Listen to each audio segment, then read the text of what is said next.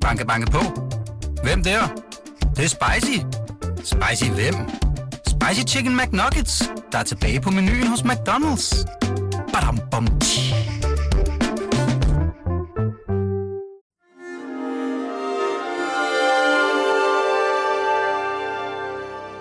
Du lytter til Avistid, en podcast fra Weekendavisen.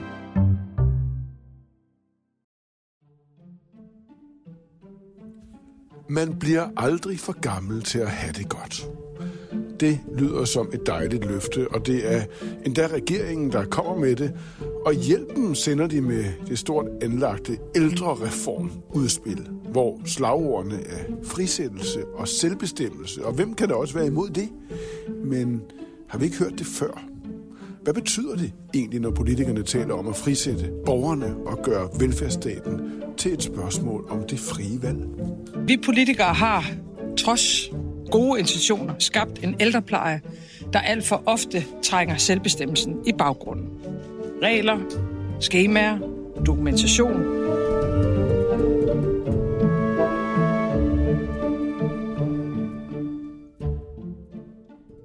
Jeg fornemmer, du taler lidt mere mærkeligt, end du plejer.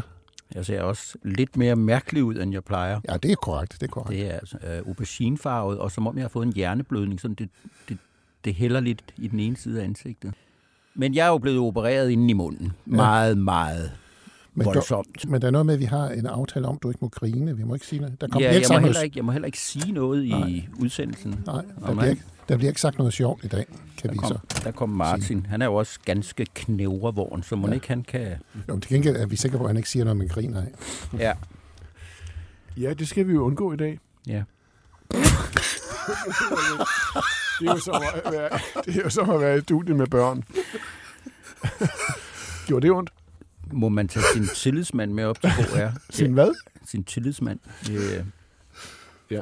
Øh, I er jo hinandens tillidsmænd. Øh, har du det okay? Nej. Nej, godt. Hvad, hvad med dig?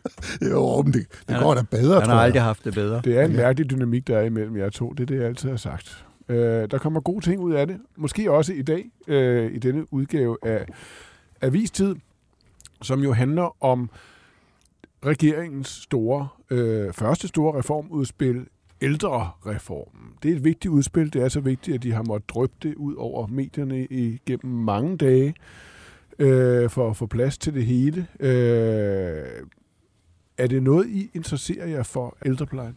Ja, det er et af kerneområdet i, i velfærdssamfundet, og der er vanvittigt mange vælgere ja. i det segment, og der er meget ideologi. Det tror jeg, Hans vil holde et foredrag om lidt senere.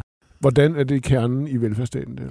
Ja, for det første er der jo, er jo udpeget en gruppe, som man sådan helt definitorisk siger, det er de svage, det er dem, der ikke selv kan arbejde mere, det er dem, vi skal vise omsorg, det er der, man bærer jernbyrd. Og for det andet, så, øh, så er det jo hele spørgsmålet om, kan økonomien følge med, når øh, det går så stærkt på, på det private område, og folks indtjening, kan vi leve op til de forventninger, som ældre har til, hvordan de skal have det. Jeg tror, alle har set de der redselsbilleder af ældre, der sidder og kigger tomt ud i rummet, og alle de tv-billeder, vi har set, når der har været øh, skjult kamera, hvor man kan se, at det ikke altid lige sjovt. Man kan jo sige, det handler jo om noget helt fundamentalt, nemlig sådan den der tanke, måske alle mennesker har, hvad skal der blive af mig, når jeg ikke kan passe på mig selv? Hvem passer så på mig? Og, og det er så det, man prøver at besvare med den her reform. Hvordan er det så, man skal gøre det, Hans? Jamen, der er jo mange elementer i den her reform, men de hovedelementerne, det er for eksempel, man... Øh, man laver for eksempel en ny slags øh, plejehjem, som er sådan en mellemting mellem offentlig og kommunalt, når man kalder lokal plejehjem, hvor der kommer en bestyrelse, så, så folk har mere indflydelse på, hvad der foregår. Så laver man øh, noget frit valg øh, på nogle områder, hvor man ikke havde frit valg for borgeren før, hvor man kan vælge en privat leverandør til for eksempel genoptræning, rehabilitering osv. Og så laver man øh, en reform af kontrolsystemet, så vi ikke har alle de her skemaer og stoppeure, som man har talt om i 20-30 år, der var for mange af i ældreplejen. Ældreminister Mette Kirkegaard fortæller om det på den her måde. Altså i stedet for at starte i regler og, og tror, at vi kan få regler og standarder til at rime på kvalitet, så starter vi øh, grundlæggende i, øh, i tillidsregime, øh, hvor vi så skaber forudsætningerne for, at tillid kommer til at rime på kvalitet. Ja, tillidsregime. Her i ligger der vel en form for modsætning allerede, gør der ikke? Ja, man kan i hvert fald sige, at når der kommer den første sag med nogen, som ikke har fået det, som forventningerne er. Der er tit nogle pårørende, som øh, måske endda går rundt med lidt dårlig samvittighed over, at de ikke selv tager sig mere af deres øh, forældre. Og så er der noget, der går galt, og så begynder man at sige, hvem har egentlig besluttet det? Jamen det har medarbejderen, øh, eller det har ledelsen, eller hvem har egentlig gjort det? Der skal det stå sin prøve, det med tillid. Det er altid nemt at sige, i hvert fald for de fleste, men det er, men det er ikke så nemt at leve op til i virkeligheden. Og det handler meget om medarbejderne. Det, der handler mest om brugerne, borgerne, øh, de ældre, det drejer sig om frit valg, som du også nævnte før. Altså det, at borgeren har flere muligheder for at vælge. Hvordan er den del af reformen blevet modtaget? Jamen, det er blevet modtaget vældig godt af erhvervslivet, for eksempel, som jo har, ser nogle øh, muligheder i det her for at kunne komme ind på et marked, som er kæmpestort. Øh, ældresagen har sådan set også taget pænt imod det, men det er jo et spørgsmål om, om altså det, det, der udstår, det er jo, hvordan tager vælgerne, hvordan tager befolkningen imod det, fordi det er meget en teknokratisk reform. Altså det er systemændringer. Øh, og hvis man sidder og tænker, hvordan kommer min øh, gamle mor i bad øh, nogle flere gange om ugen, og så får man at vide, jamen du kan få lov at sidde i en bestyrelse. Ja, øh, eller, så er det spørgsmål, jo, det er det, folk eller, eller, eller der kommer faste teams, så det er faktisk de samme mennesker, der kommer hver dag. Jamen det tror jeg, at folk vil være glade for, men de skal jo se det før det, og det er jo en lang indfasning, der kommer. Øh, det er spørgsmål, om, om det når at sætte sig øh, for regeringen. Der er kritikere. En af dem er Pelle Dragsted, og han siger sådan her. Fremover så skal man ligesom kunne købe sig til noget ekstra. Og det vi godt ved, der sker, når man indfører den slags regler, det er jo, at basispakken øh, som regel bliver dårligere og dårligere. Kommunerne er hårdt presset. Det betyder altså, at vi ser ind i en fremtid, hvor man måske kan se øh, der, når der bliver serveret aftensmad, øh, så er der nogen, der får en dessert bagefter, og nogen, der ikke får. Det her lyder næsten som en socialdemokrat for ganske kort tid siden. Det, er, det er jo det fine ved Pelle Dragsted. Hvis, hvis man går rundt og ikke rigtig kan huske, hvad det egentlig var, Socialdemokratiet mente i går og i forgår, så for et år ti siden, så behøver man ikke gå til opslagsværker. Man kan bare gå til dagens Pelle Dragsted, så ved man, når ja, det var det, de mente for lidt siden. Sådan går det på alle livets områder, og således også her. Det lyder som en socialdemokrat af den gamle skole, helt klart. Ja, og jo ikke særlig gammel ikke skole. en særlig gammel skole, jo, men... Hvor, hvordan? Jamen, det er jo noget, man, det, er, det har jo været Socialdemokratiets mantra i øh, næsten indtil den her reform blev præsenteret, i hvert fald indtil den her regering blev præsenteret, at øh, vi skulle ikke have et A- og et B-hold i hverken skolen eller ældreplejen eller noget af, af velfærdssamfundets institutioner. Så det er jo det, han, han gentager nu, og øh, det har været Socialdemokratiets position. Lad os lige for tale om den, den uh, rejse, Socialdemokratiet har været på, men først, hvorfor har de skiftet holdning her? Altså, hvad er det, der får Mette Frederiksen til at lave den her, det her holdningsskift på et område, kernevelfærd, som man altid fra det partis side har ment skulle være undtaget fra det frie valg? Hvorfor står Mette det i dag? Jeg tror, der er flere grunde til det. For det første er de jo en regering med nogle øh, partier, der mener det her. Og for det andet, at de vil også løbe ind i en mur, hvor øh, den der løsning, som er klassisk socialdemokratisk, og som også Pelle Dragsted vil mene, send nogle flere penge. Øh, der er ligesom ikke noget at gøre, fordi hvis vi ikke kan skaffe medarbejderne, hvis det hele er sandet til byråkrati, så er man nået muren, og man kan godt øh, sende nogle flere penge, men der er ikke noget at købe for de penge. Mm. Ja. Så hænger hun jo også meget på det. Hun har jo været meget bestandt om, at der skulle ske ikke bare ændringer. Vi starter med at smide det hele væk og starter med et blankt stykke papir, og så by- bygger vi det op fra grunden af. Så uanset hvad hun måtte mene aller inderst inde, øh, så er det en, en, det er en, det er en bindende dagsorden for ja, hende. Ja. Fordi det er det her spørgsmål om en frisættelse af velfærdsstaten, altså her med ældresektoren, det er, det er jo altså en, et ret stort idépolitisk element i velfærdsstatens øh, historie. Du har skrevet en artikel om det i dag, Hans. Kan du ikke lige prøve at fortælle, hvordan, hvor, hvor du arkeologisk har fundet de første tegn på frisættelsen af borgeren det- i velfærdsstaten? Det der med, øh, med frit valg, altså der hvor jeg synes, synes, det starter, eller hvor jeg kan vurdere, det starter, det er Anders Fogh Rasmussen, der i 1982 er på en studierejse i USA og køber en bog af Milton Friedman om det frie valg. Det er mest på uddannelsessystemet, men han sætter det i system og putter det ind i Venstres ideologi, og det fortsætter øh, som en debat i Venstre, øh, og det kommer ind i det første regeringsprogram, som Anders Fogh laver i 2001, at nu skal der være frit valg på en masse velfærdsområder, så borgeren kan vælge mellem offentlig og privat. Mm. Og hvad så?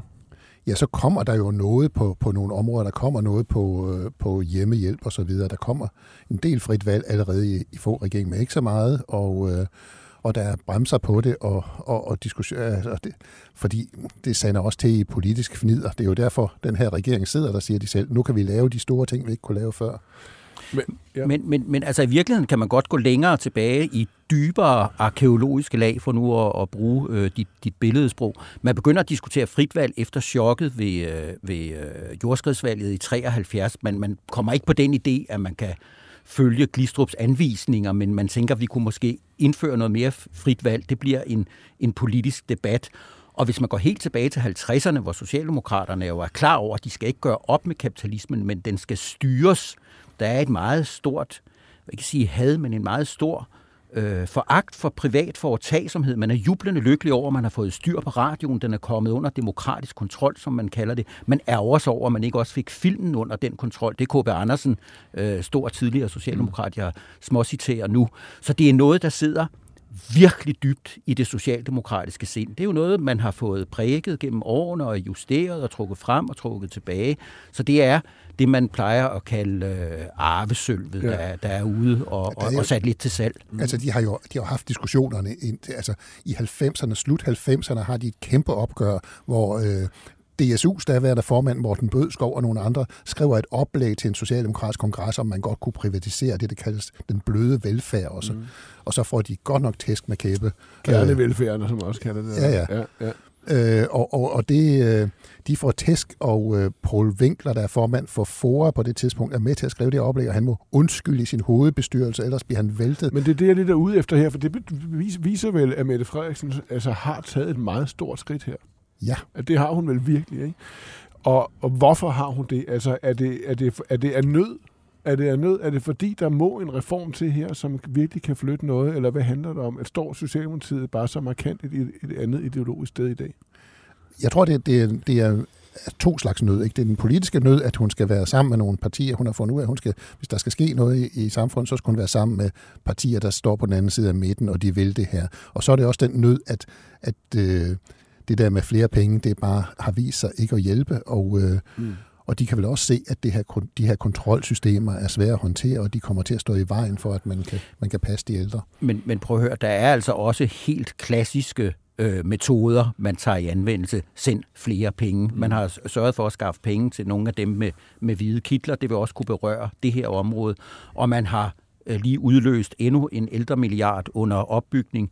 Til næste år i 25, der er der kommunalvalg. Jeg gætter, det er ikke noget, jeg har skyggen af en kilde på, jeg gætter på, der vil man også finde nogle penge, som selvom det kan være svært at anvende det, man vil prøve at vise, at det er altså et område, som virkelig står vores hjerte Men der har også været nogle interne kampe om det her. Det er jo ikke sådan, at, at de bare er enige om alt. Altså de der såkaldte lokale plejehjem, som er sådan nogle offentlige plejehjem med en selvstændig bestyrelse og en selvstændig institution, det har Moderaterne gerne ville have, skulle stå, at det skal kommunerne lave. Nemlig. Og det er blevet til, at det kan kommunerne ja, lave. Så det er der ikke nogen, der vil gøre.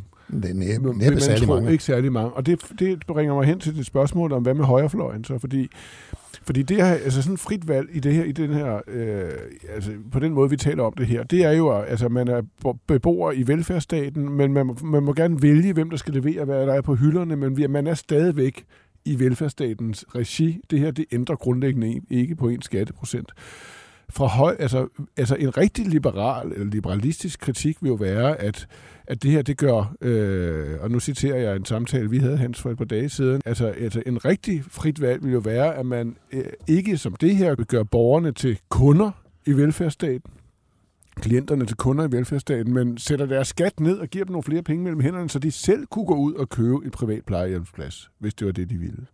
Det ville være en rigtig fritvalgsreform. Det vil være en rigtig fritvalgsreform. Den findes men, jo slet ikke. Jamen, den er der slet, slet ikke politisk opbakning til. Der vil du ikke engang kunne finde uh, muligvis en fløj i Liberale Alliance, der mener det her, men ikke hele Liberale Alliance. En lille fløj i Liberale Alliance, der mener, det, det er der slet, slet ikke politisk opbakning til. Der er fuldstændig opbakning til velfærdssamfundet og velfærdsstaten.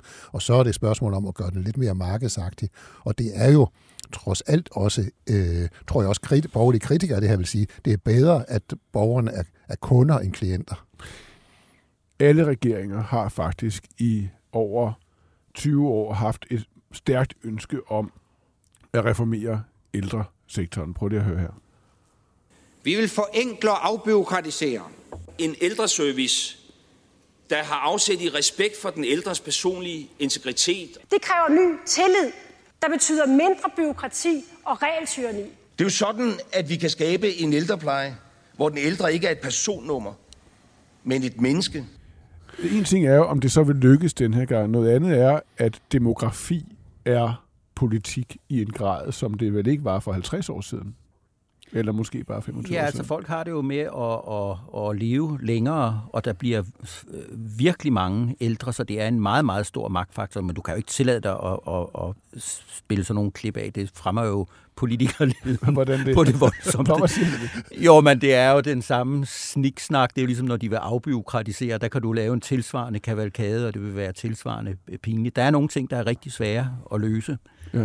Hvorfor, Men er, det- men hvorfor er det et politisk område, der er så ekstremt... Jamen, det, er, det der med afbyråkratisering og, og regler, der er, jo, der er jo nogle stærke, stærke kræfter, der arbejder imod det.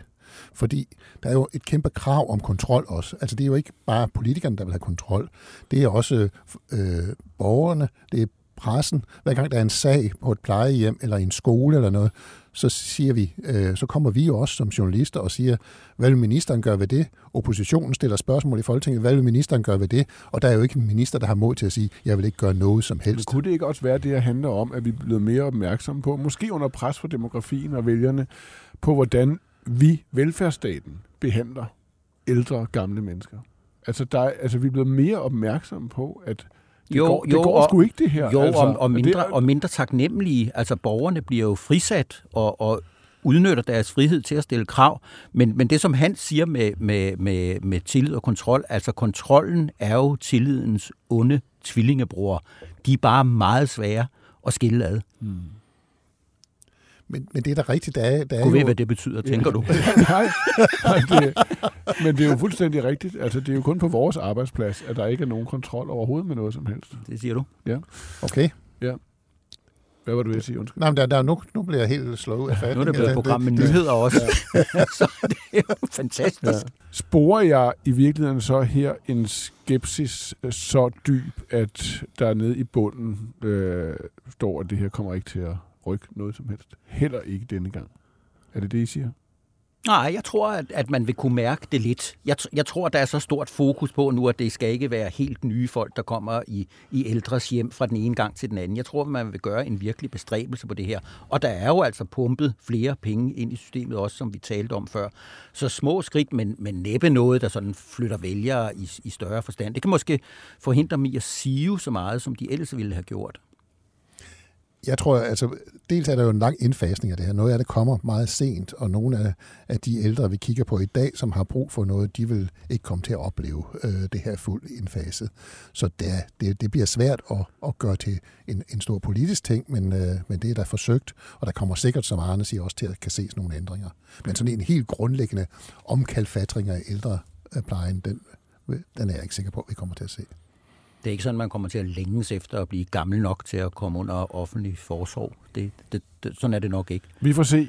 Øh, det var det, vi nåede i denne øh, uges udgave af Avistid med Hans og Arne. Øh, du kom fint igennem, synes jeg, Arne. Det var meget øh, fint. Øh, Jeg synes også, han gjorde det godt. Og der var ikke nogen, der sagde noget særligt morsomt, øh, så det gjorde ikke ondt. Tak for lån og klip til både DR og TV2. Tak til Birgit Nielsen Petersen, der har produceret til rettelag. Hvis man øh, også er interesseret i at læse Arne og Hans og deres mange gode kolleger i avisen, så har vi jo et utroligt godt tilbud her på falderæbet, og det kan man finde på weekendavisen.dk-tilbud. Jeg hedder Martin Krasnik. Tak for nu. Hvis det er en lidt langsom indfæsning, så rammer den jo jer og står klar, når I flytter ind på et plejehjem. Du ligner sådan en bedemand, der står og tager mål. Du ved, hvor lang sådan en kiste skal være. Ja, det vil den vel gøre. Ja, det vil den. Det, Det du vil lyst gøre. Ikke, du Ja. kan næsten ikke vente med at få os afsted. Det er Nej, lidt utrygt. Der er sådan et to meter målebånd. Ja. Han kan vel godt stues i en simpel fyrekiste. Jeg tror, I vil have, have det skønt. Det, altså, jeg ved ikke, om I overvejer måske at flytte ind på det samme plejehjem på et tidspunkt. Det kan være, man allerede nu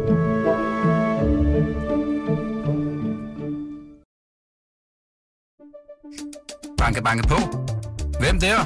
Det, det er spicy. Spicy hvem? Spicy Chicken McNuggets, der er tilbage på menuen hos McDonald's. Badum, bom, tji.